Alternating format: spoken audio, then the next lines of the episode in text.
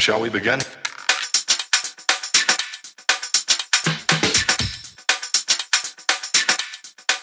Let's begin now.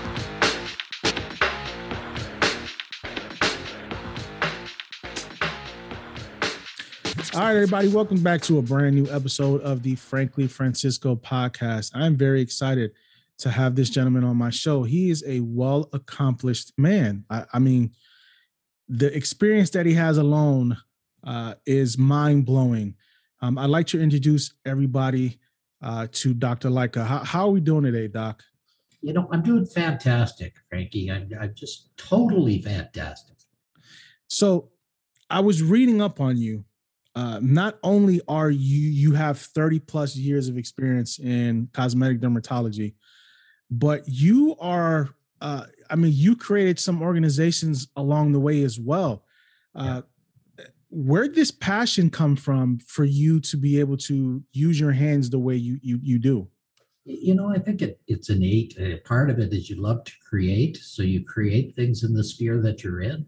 And, and I just love to create things. So uh, not only did I create my practice, I was an innovator. I was one of the first in many of the things I did, but I also created organizations that that will live on long after I have passed from this earth.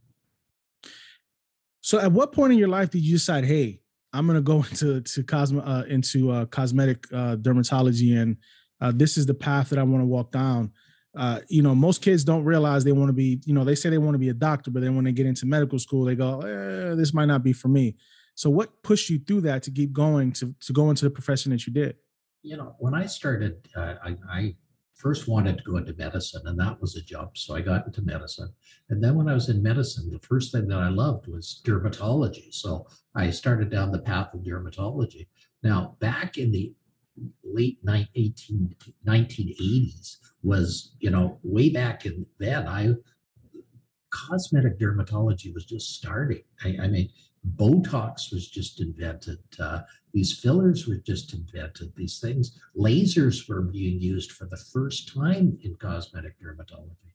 And I found it fascinating. I found the whole field amazing. So I wanted to be in it. I wanted to be part of the excitement that was going on. This was all new, brand new stuff. So I, I wanted to be part of, of this whole new trend that was going on. Well, it worked out for you tremendously. I mean, you have 30 plus years in the industry. Um, but you had an interesting story along the way because at one point you were misdiagnosed with Lou Gehrig's disease, correct? Yeah, yeah. You know, uh, that story is something that's long, but I'll give you the short version of it. I was walking with my wife in Disneyland, the happiest place on earth, when my wife looked at me and said, What's wrong with you? I said, What do you mean, what's wrong with me? There's nothing wrong with me. You know, I was taken aback, Frankie. For once in my life, I hadn't done anything wrong. I hadn't said anything wrong. I hadn't even thunk anything wrong. But she persisted, What's wrong with you? Well, my right foot had suddenly and mysteriously developed a right foot drop. It wasn't walking properly. You know, your brain is designed to lift up your foot when it's walking. Mine wasn't doing that. It was flapping on each on the pavement with each step I was taking. My wife said, Did you have a stroke? I, I said, Dear, you're a doctor. I'm a doctor. If I had a stroke, I wouldn't be walking like this. I'd probably be lying on the pavement saying something unintelligible. Well, she said, When you get back, you better get this checked out. Well, Frankie, when your significant other says, Get this checked out, what do you do? You get it checked out. you get it checked. So I saw hundreds of doctors, and you know, they did CAT scans, they did brain scans, they even did scan scans. And you know what they found at the end of the day? No. Absolutely nothing. You know, and when a doctor finds nothing, he does more tests and more tests and more tests. I think they even invented some tests back then just to do tests. But you know, at the end of it, several of them got together and they said, We're going to send you to a neurologist. A neurologist is a brain guy. He's the guy that has the answers to all these complex. Right? So they sent me to this guy. And I walked in and I said hi. And he said, Hi back. You better be sitting down when I tell you this. I said, Why? I've got a dropped right foot. He said, No, you don't. You've got Lou Gehrig's disease, ALS. You're going to be dead in six months. You better get your affairs in order. I, I was taken aback. I, I, I said, Really? I said, Is there a way to prove this diagnosis? He said, Of course, on autopsy. Jeez, man, what bedside manner he had. Yeah, that terrible bedside manner. And I said, You know, I'm not going to die to prove you wrong. And I went out and I slammed the door. But when you go through a phase like this, Frankie, you go through the phases of death and dying that Elizabeth Kubler Ross wrote in her book on death and dying. You go through anger. You're angry at anything. You can bite the head off nails. You're really, really angry at things. You, you go through bargaining. Oh God, please don't let this happen. I'll do anything if you don't let this happen. You go through denial. You deny that anything's happening. But I couldn't deny it. My right foot wasn't working properly. And then my right hand it started not to work properly. It couldn't grasp the surgical instruments like it used to. But I was smart, Frankie. I was able to do everything left-handed. You know, back then that was a challenge because they hadn't invented all the surgical instruments for left-handed doctors. They were all right-handed. So I was able to become a left-handed doctor and was able to do that. So the the important thing is after all that, I, I went to my wife and I said, Dear, what do I what do I have? She said, I have no idea, but you're smart, you'll figure it out. I said, Well, how can I? I've seen almost every doctor on the planet. She said, You just haven't found the right doctor yet. So back then, in the early 2000s, Frankie, something new was invented. You might have heard about it. It's called the internet. You ever hear of that? oh, yeah. It was so primitive back then. You had to get on with dial-on connections. You know, your phone would attach to a cradle and it would attach to another phone and it would go ria, ria, ria for like 15 minutes before it connected. And when it connected, you had to speak to the other computer in a language like DOS because it was so primitive. There was no language, there was no energy in these computers. You couldn't figure things out. But I had friends that were nerds, so they helped me get through this. You know, the, the internet back then is just like the internet now.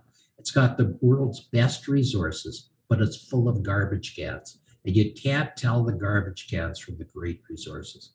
But I navigated it. I found a doctor in Colorado Springs, Colorado, that had a story very similar to mine. But he got worse much more rapidly, and he was on his deathbed within weeks of his diagnosis. Now, he was so well known, doctors from around the world were coming to say goodbye to him. And this doctor, a, a doctor came up from Texas and looked at him and said, You know, David, I I think you don't have ALS. David said, What do I have? The doctor from Texas says, I think you have chronic Lyme's disease. I think you've been bitten by a tick and it's causing a disease that's mimicking ALS. And he said, If I'm right, I can start you on treatment and you will get immediately better. Well, that's when a miracle happened. Within two weeks of starting treatment, David was like Lazarus arising from the dead. Wow. So, so I knew I had to get in touch with him. So I phoned every hospital in Colorado Springs, Colorado, and I met up with David at the Methodist Hospital in Colorado Springs, and we talked for hours. And he invited me down to come and see him, and I went down there, and it was a flight from hell. Uh, the flight from Edmonton to Denver was great, but Denver to Colorado Springs was like a rinky-dink puddle jumper. You ever been on a rinky-dink puddle jumper? No, uh, you couldn't pay me to get on one of those things. Those things Wow. are scary as it can be. Well, this is scary. And it was like, you know, it would climb 100 feet and drop 100 feet. It would climb another 100 feet, drop 200 feet. It was like the drop of doom at Disneyland over and over and over again. After the 15 minute flight, I crawled off the plane and there was David on the tarmac to meet me. You know, he he said, We need to talk. And we talked. And a miracle repeated itself. He said, Dr. Lycka, I think history is repeating itself. And if I start you on treatment, you'll get better. And that's why I was able to go through all this and for 20 years, 30 years, be the top of the cosmetic field that I was in, living the life that I did until I walked away in 2019 to do other things and help people in other ways, like I do. Uh, you know, in 2020, I wrote a best selling book called The Secrets to Living a Fantastic Life. And it's about all the journey I went through and the 13 golden pearls I found that will help anybody with their life. So what I find fantastic and interesting is because I'm I'm a lefty, so I'm gonna you know I'm gonna root for lefties. Is the fact that you taught yourself how to use your left hand for your profession, which Yeah. is crazy to me. You, I mean, if you've been born righty, it's almost impossible unless you're you know ambidextrous. You can use both hands, which obviously you were not. You had to train yourself. What was that like? How intense was that? I mean, mean, it was intense because you know back then there weren't even the scissors to cut the sutures we'd use. There weren't even the instruments for left-handed doctors. So I had to invent them. Go down to to a mechanic and say, "Look, I want to invent this. The mirror image of this tool. I want this tool in the exact opposite way." so yes, and yes, I had to become left-handed. You know, you know, there's a whole thing about ten thousand repetitions if you repeat something 10,000 times, you become an expert on it. yeah. Well, that's what I had to do do things over and over and over again until I became an expert on it. So do you use both hands still now, or you just stick with the left hand for everything? My left hand is my dominant hand. My right hand still is a gimped hand. It doesn't work like it used to. Uh, okay. So, but for you, you stepped down in 2019. You stepped away. Uh, you are a you are a TED talker too, which I find. How was that? I mean, I, I know people. A lot of people that I've talked to have done TED talks. Um, one day, I hope to do a TED talk myself. If you know, having accomplished something, hopefully in this life, that's worth doing on TED Talk. What is that experience like to do a TED talk? You know, being on the red circle is one of the most scary things in the world. You've got 12 minutes to tell about some topic and, and tell the world about it. And you've got thousands of eyes peering at you. And you have to do it in such a way that that crowd is enamored, they love it. And, and at the end of the day, you, you know, you have the certification as being a TED Talk speaker, which is you know, again, another thing that I was able to do and, and be able to climb that mountain, uh, you know, and I'm thrilled that I did. Well, I mean, to me, that's like that's like a badge of honor doing a TED talk because that means you've reached a certain peak, and they wanted you to express that out to the world. I mean, thousands and millions of people watch TED Talk. I watch TED Talk. You know what I mean? So it's something that it's an accomplishment that you can put under your hat of the other many accomplishments that you have already. I've also read that you also have you you, you have your own podcast. Tell me a little Yeah. bit about that. What got Well, you into tell you, doing that? you know, what I started with was my book, The Secrets to Living a Fantastic Life. So, you know, back in the early two- 2020, the pandemic had hit. So I couldn't get speaking engagements. So I said, what can I do? So I started a podcast called How to Live a Fantastic Life. And then that podcast got so popular, it became a syndicated radio show. So it occurs, uh, 3 million listeners listen to it every month now. wow. You know, that's how many people are just uh, attracted to it. So it's on a network called AMFM 24 7, and it just keeps growing and growing and growing. And what keeps growing it is the amazing guests I have. The guests I have are just beyond belief. And I ask everyone, every one of my guests, how do you live a fantastic life? And so it's got a very unique framework because everybody wants to know how to live a fantastic life. So do you record those weekly, monthly? Uh, uh, I mean, when it plays on on the syndicated, it's it's uh they just take all the episodes you have and replay them. How does that work for you? No, we- we have 12 shows, 12 new shows a week. Wow. So we are literally rocking it. So how many do I record? Well, as many as I want to every week. So it, it's it's exciting. It's like uh it's like essentially like Joe Rogan got a new show out every day. Uh so the, uh, do the episodes don't how long do your episodes typically last though? About 30 minutes. You know, you got to be cognizant that our listening audience only has about 30 minutes to listen to things. So my show plays on the drive time to work and on the, on the time when people come home from work. So it's a very it's a show that people listen to at that time. That's awesome. I'm hey, I'm happy for you. I mean, you've earned everything that you're getting right now. You've put the time and the effort in to be where you are. So tell me a little bit more about this book. Tell me about the pearls of wisdoms that uh that you have uh thought of and found the way to spread to the world out here? Well, there's 13 golden pearls, and I'll, I'll read them to you. Uh, but the most important thing you got to realize it's not what happens to you that matters, it's what you do with what happens, Frankie. That is the most important thing that a person could ever do in their life. And they need to take 100% responsibility for everything in their life and everything they do. That, that is the gist of, of living a fantastic life. If you do that, your fantastic life is almost guaranteed. So, golden pearl number one is love. Now, who in this world can do anything without love, Frankie? You need love and you need to give love. That's one of the most significant things that can ever go forward. Inspiration is golden pearl number two. What does inspiration mean? Well, it means in the spirit, the breath of life. If you don't have inspiration, you can't go forward. Pearl number three is victory. And that is the opposite of being a victim. Stop the victim mentality, get out of it, and seize victory at hand. Pearl number four is vulnerability. Now, none of us like being vulnerable, Frankie, but guess what? That's the secret to make everything happen. If you allow yourself to be vulnerable, you can be a person in love, you can be a person that overcomes any obstacle but you have to allow yourself to be vulnerable. Golden pearl number five is purpose or intention.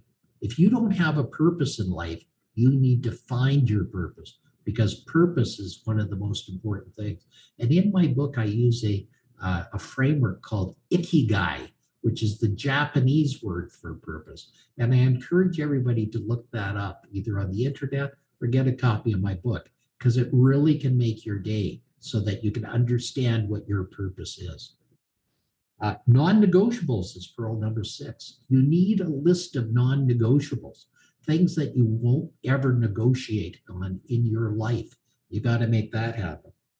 Pearl number seven, Frankie, is forgiveness. You got to forgive others and you got to forgive yourself for all the things that you've done wrong. If you don't do that, you won't go it. Pearl number eight is attitude, a positive attitude develop one, cultivate one. It'll carry you far. Pearl number four, nine is thankfulness and gratitude. Have an attitude of gratitude that carries you farther. That's huge. Pearl 10 is tenacity. Tenacity is grit. If you have tenacity and grit, that will pull you farther. Pearl number 11 is something that everybody has to do every day is laugh you know, Frankie, I think all of us don't laugh enough. In this day and age, there's just too much shit happening, and you gotta laugh. Pearl number 12, enthusiasm.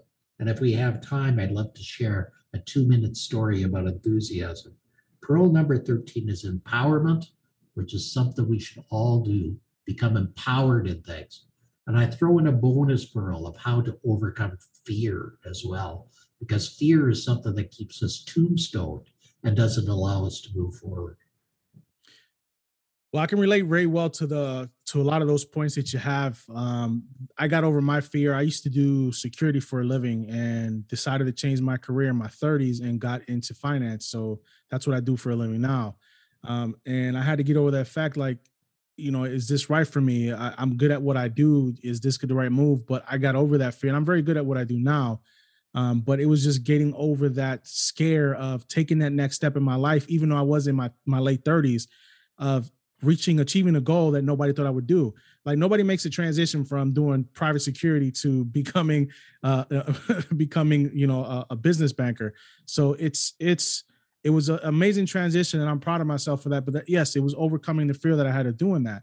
So yes, I, there's a lot of those uh, those those pearls that I can relate to very heavily. Yeah, for sure. And, it, you know, fear is something that is very hard. You know, to overcome fear, you have to really push yourself. You really have to get yourself out of your comfort zone. And that's something that everybody has to do if they really want to move forward. So, how long did it take you to write this book? You know, did you pick specific moments in your life to put into this book that helped shape what you were trying to uh, give to the public? You know, it was it was a great book to write, and it was one that was written with a great friend by the name of Harriet Tinka. Harriet Tinka is a lady that had a story very similar to mine, but very different. She was a lady that uh, was a model walking the cat ropes of New York and Milan and all the wonderful places. She grew tired of being a model and she wanted to go and take up her second love, which was accounting. So what happened is she went to the University of Calgary in Calgary, Alberta, Canada, and she was taking classes there and she was befriended by a psychopath, a very evil, mean man that ended up kidnapping her, stabbing her, and Wow. leaving her for dead. Now, Harriet and I met because I was sponsoring an award called uh, Women of Distinction. And Harriet had decided to give back to society. So she was applying for this award called Turning Point Award so that she could meet me, so that she could suggest we write a book together. So we would meet for coffee, we would meet for lunch, and we'd pen the book together. So this book is rather unique. It first starts with a quote, and then there is a little story that carries everybody into the, the golden pearl. And then there's the dialogue that Harriet and I had while we were writing the chapter. So this is how we we put it together. And, and I had to tell your listeners that because this was a collaborative effort, which really made it a very unique book that there's very few of them like this out there in the world. That, I- that's a beautiful thing. I mean, it- that she can take all that, all that pain and suffering that she went into and turn it into something that can inspire other people. You know, the way that it's inspiring, uh, inspiring people. You are just you have so much going on right now. It's, I mean, you have the book, you have your public speaker, but you're also a coach. Tell me a little bit about that. Tell me about the coaching aspect of what you do. You know, I, I think everybody needs a coach in life, Frankie. You know, if you want to get from point A to point B, you really need to step out of your comfort zone and get pushed a little bit. You know, I don't know if you played professional sports like football or soccer or hockey or or any of those things like basketball, but if you really want to get to the next level, you need a coach to push you that way. Otherwise, you don't get anywhere that way. And it's true in life, you need a coach. And that's what I do. I specialize in helping people get out of their comfort zone and move forward. I specialize in people finding the problems in their life and moving forward so that they can get to a higher level and, and resonate at the highest level they want to be so that they can live their best life. And I think that's what's important. So these sessions, they, I mean, some of those sessions are you sessions in person? Are they online uh, through We, we usually do everything online these days, and we do two sessions. One are individual sessions, and the second one is group sessions. Group sessions are min- limited to groups of 10. So I know things have been tough in uh, in Canada with the. I know there's certain sections that are still. Uh, some of them are still in lockdown. There's still travel that's not being allowed to go out.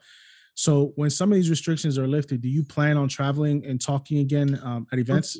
Well, I'd love to. You know, they're just opening up now. So if anybody wants a professional speaker, they should check me out because I really can do a good job for them. You know, it's interesting. Things are opening up, but they're opening up slowly. And and I can understand why.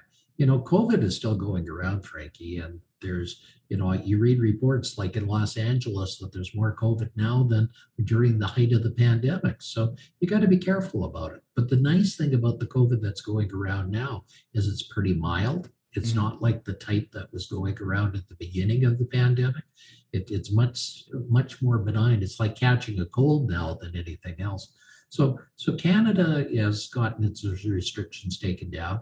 The interesting thing is traveling to the United States, you need a negative COVID test to get in yet. So hopefully your government will see the light of day soon and decide to do some of this stuff to make travel a little easier for people. Oh, you'd be amazed. Eh, Now that the world's opening up, everybody's traveling. I, everybody's buying uh, foreign currency. Everybody's traveling right now. People are going, especially Europe. People are traveling to Spain, Italy. Like it's it's amazing. You know, the minute the restrictions are lifted, it's like it never happened, which is which is crazy to me because I, I I got sick from COVID twice. So the first time I thought I was going to die, literally thought I was going to die. It was that bad. Uh, they thought I had meningitis in my brain.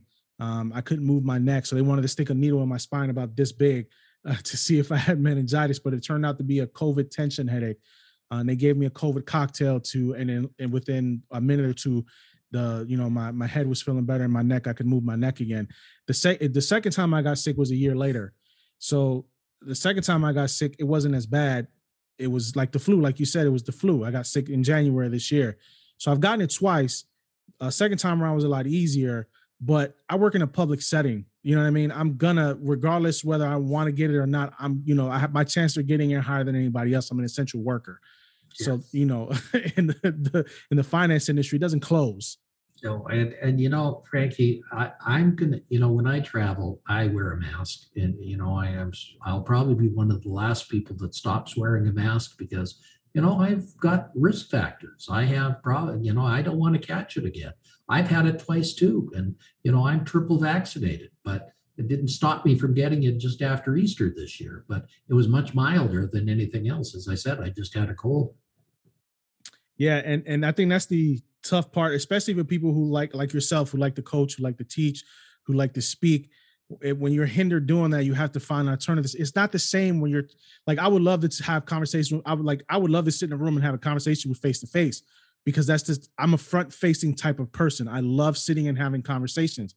That's just not the reality of things right now. And for people like you and I who love to speak to people, the restrictions can keep us from you know really enjoying what we do, which is going out and seeing people and having those type of conversations. But I understand why they're doing it. But I know you're looking forward to the day when you're able to do that again because you you enjoy it. You enjoy being out there. for sure you know that's that's one of the great things of doing things getting the feedback from the crowd getting the crowd riled up getting the crowd knowing what's going on it's not quite the same being online you know and it never can be because you're talking to a room of people and you don't even know if they're listening Yes, because Zoom, you can't tell if somebody on Zoom is actually paying attention to the conversation. that's you know right what I mean? There's been many a times where you know you can be on a on a call with 30 people and half of them don't have their cameras on. They're probably off doing off something else instead of listening to what you're saying. But it happens. It happens. But when we have conversations like this, I can I enjoy this though because I learn from you. Uh, you know, you have a, a plethora of experience. You've been around longer than I have, and I like to pick the brains of successful people because I believe you can always learn. I learn something new every day. That's that's one of the edicts that I have. I have to learn something new. I don't care if it's something small, because I believe if you do that, it'll keep you motivated to keep going, to to learn more, to you know brighten your horizons and and keep your brain functioning and working the way it should. So when I have conversations with someone like you, who's had who's been in the industry, cosmetic industry for thirty plus years, you've uh, started organizations. You know now you're a, a syndicated radio host essentially you know podcast you're uh, an author a ted talk speaker it's it's the information is there. And, and if anybody you know really wants to learn something from you you're willing to teach and that's the the best part about it. Yeah. And and that's something i love to do is teach people and help them along the way. That that's something that i that gives me the greatest joy in everything that i do in this day and age my my reason for being is to help others get to a higher level and help them get up to uh, a level that they haven't been at ever before if i can just get them to that level uh, you know, it really helps. My life purpose is to empower people to live their best lives in the context of enthusiasm, laughter, love, thankfulness, and happiness. That's my reason for being in this day and age. so let me know about that story you said it was one of the pearls that you had a, a Sure. story about let me know about that story before we jump off Sure. There was a carpenter, and his name was Fred. And Fred was tired. He had worked for the same company all his life. So after 45 years, he was quitting. He went to his boss and said, Boss, I'm done. I can't do this anymore. The boss said, Fred, you can't do this to me. You've helped me build every house in, that we've ever built. Uh, could you do, just do one more thing for me, Fred? And Fred said, Of course. I've loved this company. It's been something that I helped on. The boss said, okay, build me just one more house. Only you can do it. You're my master carpenter, and only you have the skills to do it. So Fred said, okay, but his heart wasn't into it. Every day he drag his ass to work and just barely get the job done. But you know, at the end of it, a miracle happened and the house passed inspection. So he went back to his boss and said, Okay, I'm done. Here's the keys to that house. The boss said, Just wait, we're going to have a big party. So they popped the champagne, they had the caviar, they had everybody in the office come together and have a great uh, time. And then the boss said, Okay, everybody, I have a little speech to have. He said, You know, this is Fred's last day. I'm going to be very sad because he's leaving us, but Fred's going to be very happy. And he said, Fred, as a parting gift, I'm going to give you the keys to the last house you ever built. May you live in it with all the enthusiasm you've shown me all the days of your life. Now, Frankie, the reason why I tell you that is enthusiasm's not a Monday thing. It's not a Tuesday thing. It's not a Friday thing. It's something you got to carry to the game every day. And it's the thing that changes the game in your favor by carrying that enthusiasm with you. Words to live by. Words to live by. Because there's days where I, I don't want to, you know, I don't want to do this. I feel like, you know, I might not be getting where I need to be. But at the end of the day, I keep going because this is a passion. This is something I really want to do. Um, and I get to speak to people like you, which is incredible. Um, because in all reality, you don't have to have a conversation with me. You're, you know, you're at that point in your life where if you wanted to, you can speak to celebrities every day. It's, I mean, it's true because of the career you're had and the type of people that you, you've been around. So I appreciate the opportunity of you giving me an opportunity to sit down and have a good conversation with you so I can pass it on to my audience. Uh, and I thank you for that. So for my audience, where can people find you? Where can they find your book? Where can they find your podcast, your show? It's all on my website, www.drallen, Lycka, L-Y-C-K-A dot com. So, Doc, I appreciate you coming on the show. Uh, it's been a great conversation. I'll love to bring you back at some point again because uh, you just have so much information to give. We can hit on another subject. Uh, so, before I jump off, I like to leave everybody with what I always do. No matter what anybody tells you, and no matter what anybody says, if you found your purpose, live it. Thank you, folks. We'll talk to you later.